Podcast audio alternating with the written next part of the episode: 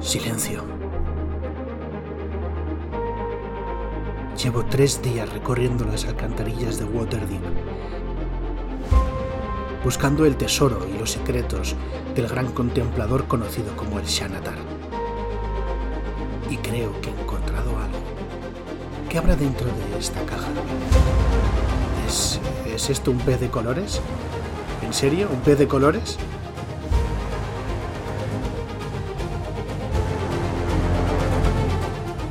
Hola a todo el mundo, os doy la bienvenida a Level Up, un podcast ofrecido por ediciones Shadowlands, dedicado a Dungeons and Dragons y en el que te echaré una mano para acercarte al juego y empezar tus aventuras en sus mundos. Yo soy Nacho Gemaster y hoy hablaremos de uno de los libros que creo que son más útiles y más interesantes de todo lo que ha salido para Dungeons and Dragons quinta edición, la guía del Xanathar para todo. Y antes de empezar, quiero recordaros que si entráis en shadowlands.es/levelup y os apuntáis a la lista de correo, sabréis los primeros cuando sale uno de estos programas y podéis escucharlos pues un poquillo en primicia, no, un poquillo como medio VIP, para darte un poco de importancia a uno que siempre es bueno, y además podéis llevaros una aventurita muy interesante con la que empezar a romper mano en esto de Dungeons and Dragons. Pero ahora vamos a hablar de este libro, que para mí es un libro esencial. Me parece el gran punto de ruptura de esta edición, en el sentido de que fue el momento en el que empezamos a ver lo que de verdad tenían preparado los chicos y las chicas de Wizards of the Coast cuando nos proponían cosas nuevas para Dungeons and Dragons. ¿Por qué digo esto? Porque antes que este libro, antes que el Xanathar, había salido, evidentemente, los básicos, varias aventuras, y habían salido 2 manuales que ampliaban el contenido. El primero era la guía de la Costa de la Espada, que no fue muy bien recibido, y luego fue la guía de Bolo, que tuvo una recepción bastante mejor, pero todavía un poco fría. Sin embargo, resulta que allá en 2017, Wizards saca este libro, y es la primera vez que esta edición nos da nuevo contenido en forma de opciones de personaje. Realmente no lo es. Ya en la guía de la Costa de la Espada nos habían dado algunos arquetipos de personaje y algunas subrazas, y en Bolo teníamos una cantidad significativa de razas nuevas.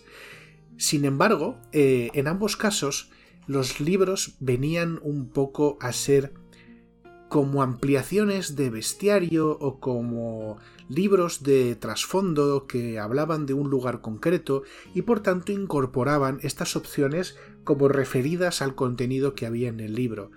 La guía de Xanathar es puro contenido nuevo en el sentido de que es puras opciones de personaje, puras reglas. No hay ningún contenido más que sirva como soporte. No hay bestiario, no habla de criaturas, no habla de lugares. Simplemente es una expansión de reglas de los básicos. Fue la primera que hubo en ese sentido y creo que dejó el listón, sinceramente, pienso que dejó el listón bastante alto y que hasta la fecha es la mejor expansión de contenido que ha tenido el juego. Esto evidentemente, como digo, es una opinión personal, pero bueno, ahí la dejo. ¿Qué nos podemos encontrar en la guía de Xanathar para todo? Pues bueno, en primer lugar encontramos una corta introducción donde nos habla de la interpretación de las reglas, que se complementará con otra sección un poco más adelante. En segundo lugar, nos encontramos con una enorme sección de 70 páginas donde habla de nuevas opciones para personajes, dándonos, por un lado, opciones para personalizar el trasfondo de nuestro personaje dependiendo de su clase de personaje, y también nos da nuevas opciones de arquetipo, de subclase, para cada una de las 12 clases del manual básico de Dungeons and Dragons. En el segundo capítulo nos da una serie de mecánicas y de reglas adicionales que modifican o complementan las reglas que ya teníamos para que los Dungeon Masters puedan llevar a cabo su trabajo de una manera más eficiente. En el tercer capítulo habla de conjuros.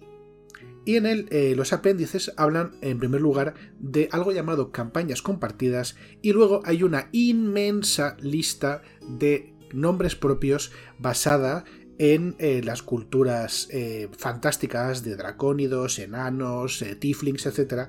Pero luego también nombres inspirados, que no directamente tomados, porque ya veréis que hay alguna sorpresilla, inspirados en culturas arábicas, célticas, griegas e incluso españolas, o hispanas, mejor dicho.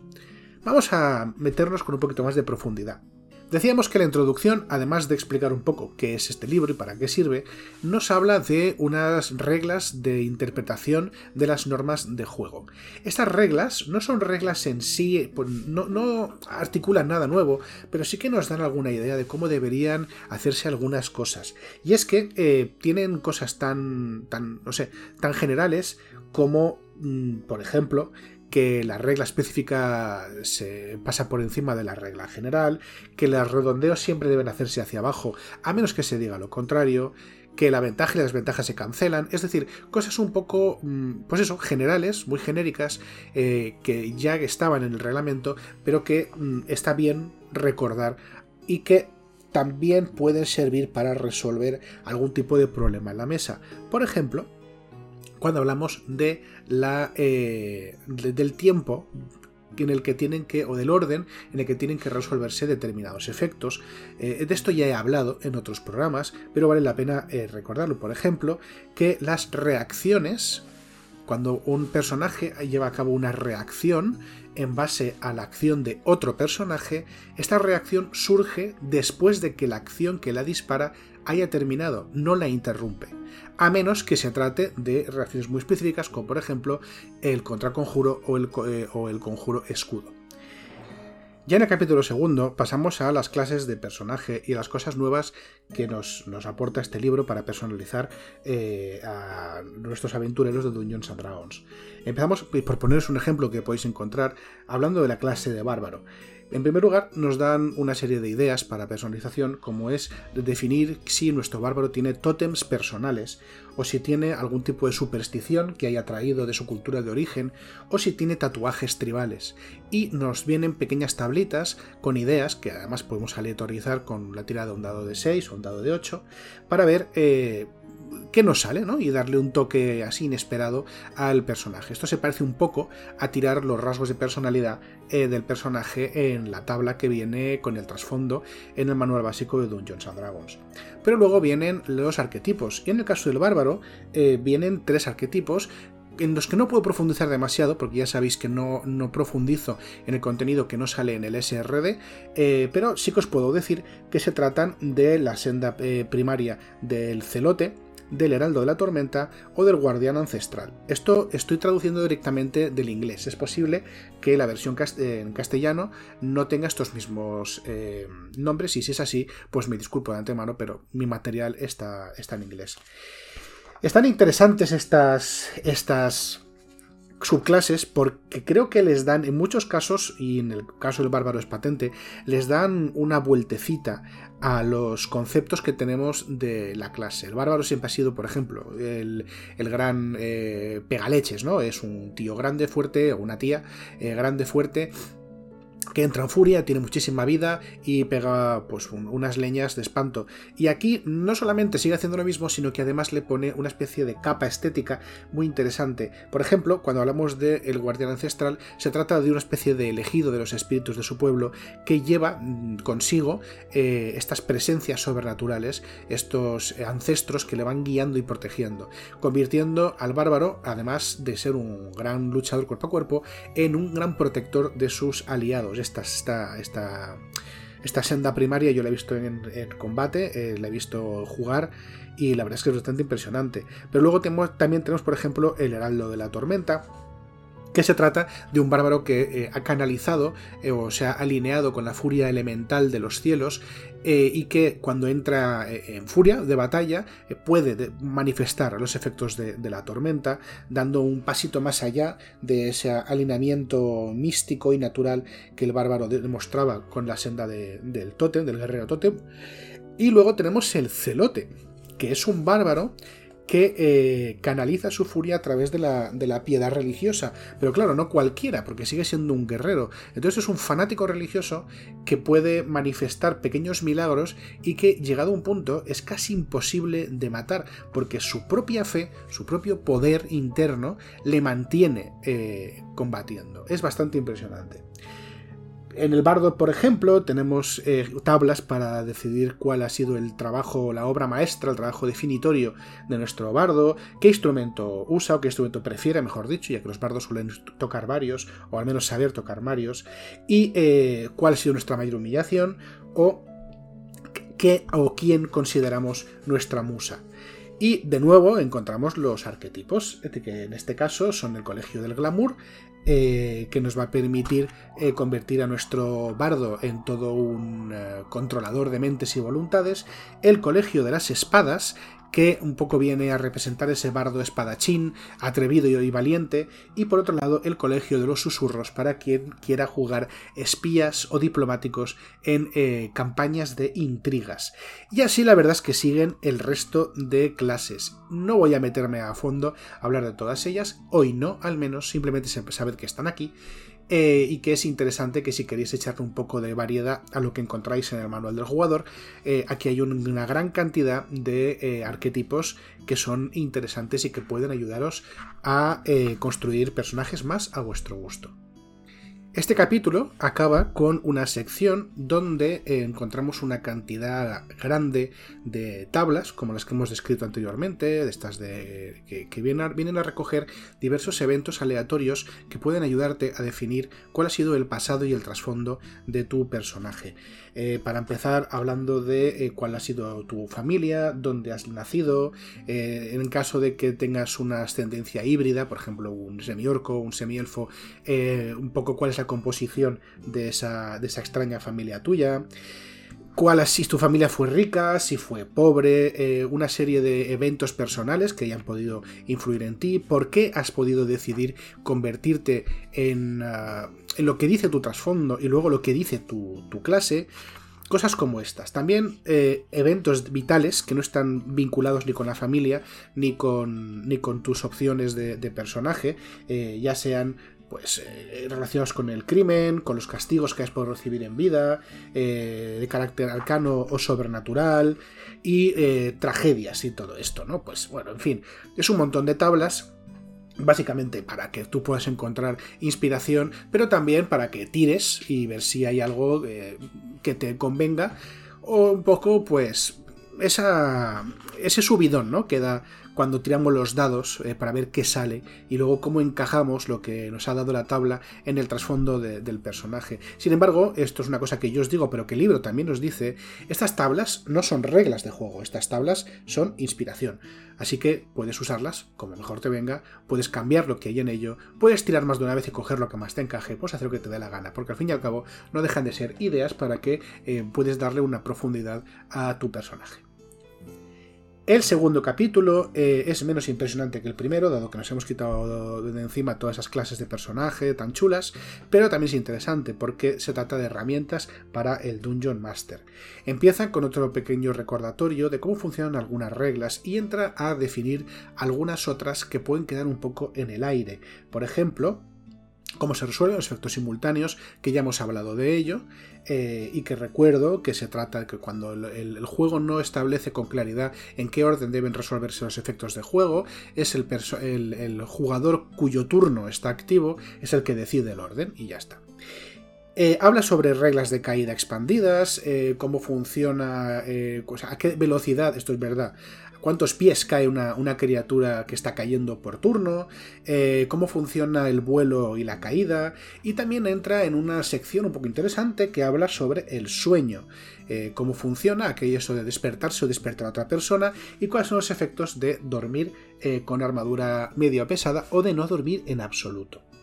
Esto, como curiosidad, surgió, no tengo pruebas, pero tampoco tengo ninguna duda, de que surgió a raíz de algunas ideas de personaje que gente en foros se inventaba para poder acumular recursos sin necesidad de dormir, siendo un elfo o un drow, que sabéis que antaño los elfos y los drow podían hacer un trance de 4 horas sin completar un descanso largo de 8 horas y obtenían los mismos efectos de descanso largo sin completar el descanso largo propiamente dicho. Entonces la gente hacía un poco la trampa y interpretaba que ese descanso largo no quedaba realizado, no quedaba completado. Entonces había personajes que técnicamente podían, por ejemplo, acumular muchísimos puntos de conjuro, siendo muchísimos recursos, pues recuperarse un descanso corto, siendo un drow o siendo un elfo, y luego hacían cosas raras con ellos. Bueno, en fin, la gente que o lee lo que le da la gana, o no lee las cosas bien, o en fin, lo que quieren es romper el juego y hacer un poco la 13-14. Nada nuevo bajo el sol.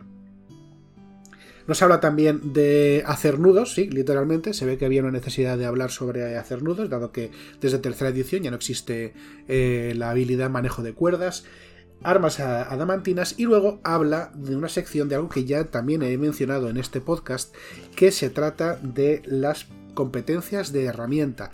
¿De qué pasa cuando a la vez tengo una competencia de herramienta, pero también tengo una competencia en otra habilidad que al final parece que sean redundantes? Pues bien, esta sección habla de cómo usar estas competencias de herramienta, qué pruebas de ejemplo nos podemos encontrar y qué pasa cuando tenemos estas situaciones donde se superponen las competencias, porque como sabemos que no podemos aplicar 2 veces el bono de competencia, pues cómo lo resolvemos, ¿no? Y esto ya lo hablé, lo expliqué con bastante detalle en el capítulo correspondiente a las tiradas de habilidad.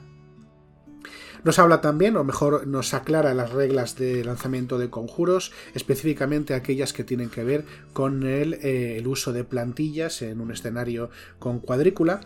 Y luego hace todo un ejercicio que yo encuentro bastante impresionante y lo agradezco bastante, hablando largo y tendido de las reglas de construcción de encuentros y de determinación del valor de desafío. De estas reglas también hablé con bastante detalle cuando hablábamos de los monstruos y los encuentros de combate, así que tampoco me voy a repetir, pero que sepáis que si no os gustan las reglas que salen para construir encuentros en la guía del Dungeon Master, y entenderé que no os gusten, aquí hay reglas alternativas para hacer lo propio y también un montón de tablas de ejemplo con muchos encuentros de combate que podéis usar ya prediseñados y que están divididos en dos criterios. Primero, el entorno, y segundo, el nivel de personaje al cual estos encuentros pueden ser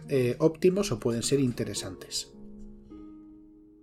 Como veis, el capítulo 2 está bastante llenito de cosas interesantes. Como os digo, y por este es el motivo, este puede ser el libro más interesante que han sacado de todas las ampliaciones de reglas, por la importancia y por las ayudas que vinieron en su momento. Particularmente importante es la sección referida a las trampas. De nuevo, de esta sección ya he hablado en un podcast anterior, el que dediqué a las trampas, ya que en esta sección se nos habla o se vuelven a reformular las reglas concernientes a las trampas en Dungeons and Dragons, y se nos habla de 2 tipos de trampa: las trampas simples, que son aquellas trampas que están ahí, son pasivas, aparecen, hacen su efecto y ya está, y luego las trampas complejas, estas trampas que actúan casi como si fuesen enemigos vivos y conscientes y sintientes, que tienen su propio orden de iniciativa y que van haciendo cosas a lo largo de todo un número de turnos o de un tiempo específico. Nos habla también de cómo diseñar este tipo de trampas, nos ponen muchísimos ejemplos. Es una gran sección, sinceramente. Si sois aficionados a las mazmorras y a poner este tipo de dispositivos, os recomiendo muchísimo que os leáis esta sección del Xanathar, porque bueno, es toda una inspiración. Sigue esta sección con opciones de descanso. El descanso es una mecánica de Dungeons and Dragons quinta edición de la cual no he hablado muy a menudo, y de hecho creo que se merecería su propio capítulo, pero aún así quiero mencionaros que el propio sistema entiende que cuando los personajes no están de aventuras, deberían poder estar haciendo algo que fuese fructífero o que les ayudase en su vida de aventurero. Y ahí es donde entran las reglas de descanso. Estas reglas aparecen por primera vez tímidamente mencionadas en la guía del jugador, en el manual del jugador, pero se expanden mucho más en la guía del Dungeon Master. Y no obstante, aquí hay un rediseño de casi todas las reglas de descanso. Y es interesante, porque no solamente viene a modificar y a mejorar, en mi opinión al menos, algunas opciones de descanso un tanto que dejaban un poco que desear, como son las de construcción de objetos, o la de diseño de objetos mágicos, sino que además se incluye otras cosas interesantes, como son las complicaciones, ¿no? Y cuando nos metemos en este tipo de tareas, ¿qué puede ir mal y qué puede aparecer a raíz de esa tarea que nos complique la vida un poco más adelante cuando volvamos a las aventuras normales? Esto lo considero súper interesante y súper guay, y aunque todavía no ha salido unas reglas de construcción y creación de objetos y de equipo que me parezcan buenas en Dungeons and Dragons quinta edición, al menos la existencia de estas posibles complicaciones hacen que estas dos fases de juego, que van a distinta velocidad, esa fase de aventura y luego la fase de descanso, se influyan unas a otras y tengan mayor interés. Acaba este capítulo, en primer lugar, hablándonos sobre reglas, o mejor dicho, sobre directrices para conceder objetos mágicos al grupo, y en segundo lugar nos da una larga lista de objetos mágicos comunes, que son más bien, pues eso, no muy poderosos, pero sí interesantes. Hay algunos realmente interesantes, que bueno, pues en otros libros pues los objetos mágicos comunes eran muy muy muy escasos, ¿no? Sin ir más lejos, en la guía del Dungeon Master los objetos mágicos comunes eran extremadamente escasos, y aquí pues esto pues empieza, busca solucionar o compensar este hecho. Acompaña unas tablas recogiendo todos los objetos mágicos que habían salido hasta la fecha, y pasamos al capítulo tercero, donde se nos da una ampliación de conjuros. Conjuros para todas las clases, bastantes conjuros, algunos de los cuales pues ya se han quedado dentro del imaginario colectivo de jugadores de Dungeons and Dragons quinta edición, y que realmente a estas alturas ya de la edición, al borde ya de una siguiente edición, hay algunos que, de hecho, sí los mencionas, habrá gente que tenga problemas verdaderos para poder decir si este conjuro apareció en el manual básico o es una expansión, porque ya te digo que hay algunos que son pues unos clásicos o unos viejos conocidos, como polimorfar en masa, como hechizar monstruo o absorber elementos, por ejemplo. De hecho, alguno de estos conjuros que puedes encontrar aquí, pues dirías, ¿esto por qué no está en el básico? Si es un conjuro de toda la vida, de ediciones pasadas. Pero bueno, bien, es como lo han hecho. A destacar también que hay una cantidad significativa de conjuros de nigromancia en este libro, que son muy interesantes para poder darle vidilla a un tipo de juego que, en mi opinión, solo con el básico se quedaba un pelín sosa. Y ya para terminar, podemos hablar de dos secciones muy interesantes. Uno que habla sobre las campañas compartidas, estas campañas en las que empieza dirigiendo uno o una Dungeon Master, pero luego pues sigue dirigiendo otra persona distinta, y nos habla o nos da algunas ideas sobre diseño de aventuras, creación de personajes y concesión de objetos mágicos, para establecer entre estos Dungeon Masters rotativos y que la campaña pues siga más o menos un orden coherente, ¿no? Una subida, un ascenso de poder coherente entre los personajes. Para acabar, hablamos de los nombres de personajes, como os decía. Hay tablas enteras, de hecho esto empieza a la página 175 y se extiende hasta el final de la página 192, así que casi 20 páginas en las cuales tenemos nombres y más nombres, tanto nombres típicamente masculinos como típicamente femeninos. Primero habla de culturas fantásticas, como los dracónidos, los enanos, los elfos, medianos, gnomos, etc. Nombres orcos, nombres tiefling. Pero luego también nos da tablas con ideas para nombres humanos de distintas culturas o que se están inspiradas, mejor dicho, en culturas de nuestro mundo, como son arábicas, célticas, chinas, egipcias. Como os digo, esto está inspirado más que tomado, porque hay algunos nombres que sí que pueden colar perfectamente, pero otras que no tanto. Por ejemplo, si ahora miramos los nombres hispanos, ¿no? Pues tenemos cosas como Adriana, Antonia, Basilia, Beatriz, que sí, que son nombres que podemos escuchar en nuestro día a día, pero luego hay nombres como Bonita, ¿no? O Neva, Nilda, mis preferidos que es Suelo, imagino que será alguna contracción de Consuelo, pero pone Suelo directamente, que bueno, pues sí, es posible que para alguien que no sepa español puede sonar hispano, pero para que alguien que se ha criado en esta cultura, pues no tiene mucho sentido y no corresponde a ningún nombre comúnmente escuchado. Así que tengo motivos para pensar que en el resto de culturas inspiradas en culturas humanas de nuestro mundo va a pasar exactamente lo mismo.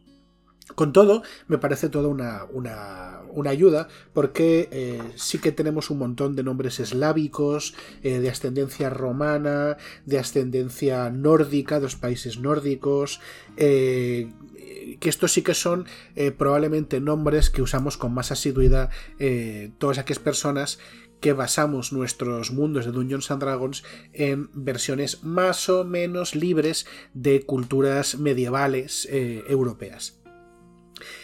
Así que con esto pues voy a terminar la revisión de este ya veterano manual que es la guía de Xanathar para todo. En conclusión, os puedo decir que este es un gran libro, para mí es un indispensable si sois aficionados a Dungeons & Dragons quinta edición y queréis ampliar vuestras fronteras. Me parece un libro muy bien construido, con una gran cantidad de ideas nuevas y de cosas que podéis usar para enriquecer vuestro juego. Como nota negativa, he de decir que hay algunas partes de este manual que, si bien no están mal hechas, deberían estar en los libros básicos y que se nota que se trata de reglas 2.0 que se han revisado y se han incluido porque ha habido queja o ha habido una constatación de que las reglas que se incluyeron en los manuales originales no estaban a la altura. Este es el caso, por ejemplo, de las aclaraciones para las reglas generales, las reglas de trampa o la versión 2.0 de las reglas para entretiempos y para actividades de descanso. Estas reglas las agradezco, pero deberían haber sido las reglas originales y no reglas opcionales para mejorar algo que claramente no está bien hecho. Por otro lado, hay otra nota negativa y es que yo entiendo por qué se hizo, pero no deja de ser una nota negativa, y es que algunas de las opciones de personaje que tenemos, específicamente los arquetipos, algunos de ellos ya venían de publicaciones anteriores. En el Pícaro, al menos dos de sus arquetipos, de los cuatro que nos dan nuevos, vienen de la guía de la Costa de la Espada, por ejemplo. Yo comprendo que esto está hecho para que puedas tener estas opciones de personaje nuevas sin necesidad de comprarte un producto anterior. Pero si ese es el caso, quizá deberían haber incluido todas las opciones de la guía de la Costa de la Espada en este libro, y no es así. No están todas, solo algunas. Este tipo de cosas yo no me las explico, no acabo de entenderlas, y bueno, no es una queja tal cual, pero sí que es cierto que es una cosa que es necesario reseñar. Y antes de que se me olvide, porque se me ha olvidado, me gustaría también deciros que en la sección de personajes hay también como 15 dotes raciales que solamente están accesibles para los personajes de una raza concreta. Y hay algunas verdaderamente poderosas e interesantes que vale la pena echar un vistazo. Con todo, he de decir que este libro es muy recomendable, para mí es un indispensable, y que si os ha gustado lo que escucháis, pues no dudéis en echarle un vistazo y en haceros con él, incluso ahora que estamos cerca de que aparezca una nueva versión de los manuales básicos, porque estoy seguro de que muchas de las cosas que hay en este manual se pueden aprovechar en juegos posteriores e incluso con las reglas que están a punto de aparecer en el año 2024. Así que, agradeciendo a todo el mundo la atención que me ha prestado hoy, os cito aquí, como siempre, la semana que viene.